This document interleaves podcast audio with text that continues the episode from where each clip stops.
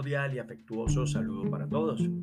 En este nuevo episodio quiero compartir con ustedes uno de los instrumentos más utilizados para recolectar información en investigaciones que están asociadas a las ciencias sociales.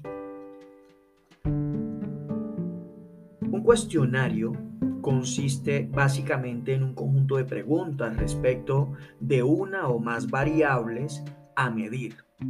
Deben ser congruentes con el planteamiento del problema y la hipótesis. Los cuestionarios se utilizan en encuestas de todo tipo, por ejemplo, para calificar el desempeño de un gobierno, conocer las necesidades de hábitat de futuros compradores de vivienda y evaluar la percepción ciudadana sobre ciertos problemas como la inseguridad. Pero también se implementan en otros campos, por ejemplo, el ingeniero de minas usó un cuestionario como herramienta para que expertos de diversas partes del mundo aportaran opiniones calificadas con el fin de resolver ciertas problemáticas de producción en la industria. Los cuestionarios también se utilizan en diagnóstico de toda clase, salud, nutrición, problemas de la empresa, entre otros. Quiero ahora que comentemos sobre las preguntas y luego, por supuesto, las características que deseamos tengan este tipo de instrumentos, así como los contextos en los cuales pueden administrarse los cuestionarios. ¿Qué tipos de preguntas se pueden elaborar? El contenido de las preguntas de un cuestionario es tan variado como los aspectos que mide, pero básicamente se consideran dos tipos de preguntas: abiertas o cerradas. Cuando hablamos de preguntas cerradas, ¿a qué nos referimos? Se refiere a que contienen categorías u opciones de respuesta que han sido previamente delimitadas, es decir, se presentan las posibilidades de respuesta a los participantes, quienes deben ajustarse a estas opciones que les presentamos. Pueden ser dicotómicas, o sea, de dos posibilidades de respuesta, o incluir varias opciones. Ejemplos de preguntas cerradas con respuesta dicotómica sería: ¿se siente bien de salud en este momento? Sí o no, sería la respuesta.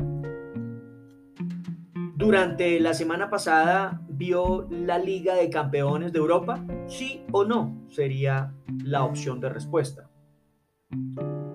Entonces, tenemos también ejemplos de preguntas cerradas con varias opciones de respuesta.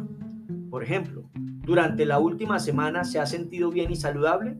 Entonces las opciones de respuesta podrían ser mejor de lo habitual, igual que lo habitual, peor que lo habitual o mucho peor que lo habitual. Como verán, hay una escala de posibilidades de respuesta. Otra pregunta podría ser: como usted sabe, todos los países desarrollados reciben inmigrantes. ¿Cree que en términos generales la inmigración es más bien positiva o más bien negativa para estos países? Las opciones de respuestas, ¿cuáles serían? Positiva ni negativa, negativa o no sabría decir.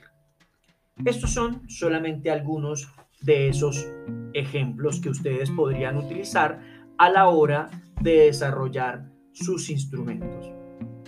Las preguntas abiertas, por el contrario, permiten que el entrevistado simplemente amplíe la respuesta de acuerdo con la información que posee.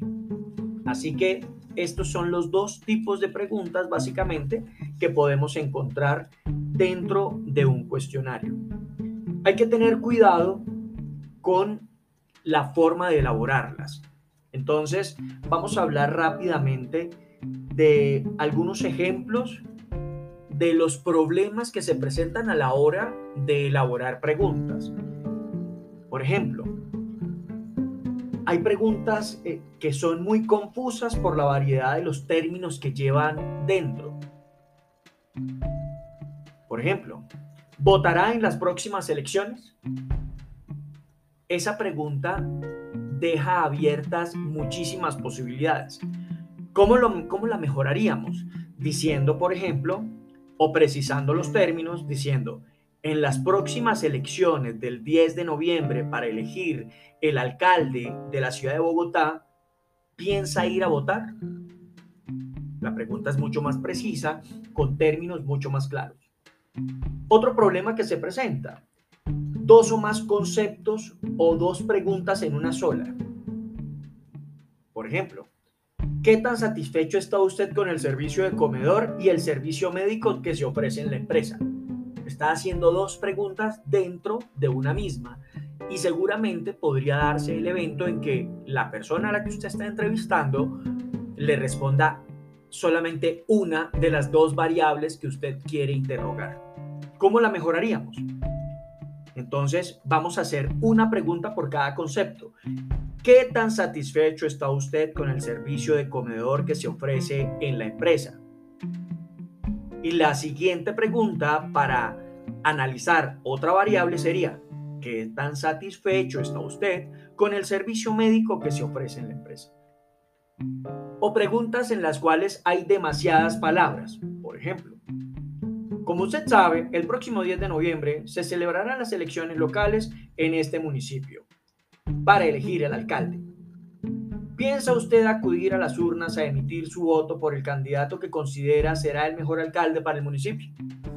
Son demasiados conceptos dentro de una misma pregunta, demasiadas palabras. ¿Cómo lo corregiríamos? Reduciendo términos. En las próximas elecciones del 10 de noviembre para elegir al alcalde de Bogotá, ¿piensa ir a votar? Así de sencillo. No haga preguntas de tipo negativa. Por ejemplo, ¿los estudiantes no deben portar o llevar armas a la escuela? Cámbielo a una pregunta mucho más neutral. ¿Los estudiantes deben o no portar armas en la escuela? ¿Notan la diferencia entre una y otra? Tampoco haga preguntas con jergas lingüísticas. Por ejemplo, ¿qué tan chimbita le parece la relación que tiene usted con esta empresa? Yo lo diría de una manera mucho más técnica, eliminando ese concepto que pues la mayoría comprendemos, pero no es correcto utilizarlo dentro de una pregunta de este tipo. ¿Qué tan orgulloso se encuentra usted de trabajar en esta empresa? Entonces, tenga mucho cuidado a la hora de elaborar preguntas para evitar toda esta serie de problemas que podría incurrir todos los investigadores a la hora de elaborar sus preguntas. Sugiero revisar dentro del libro que hemos seguido a lo largo del módulo, Metodología de la Investigación, de Roberto Hernández Sampieri, en el capítulo 9, que habla de la recolección de los datos en la ruta cuantitativa. Muchísimas gracias.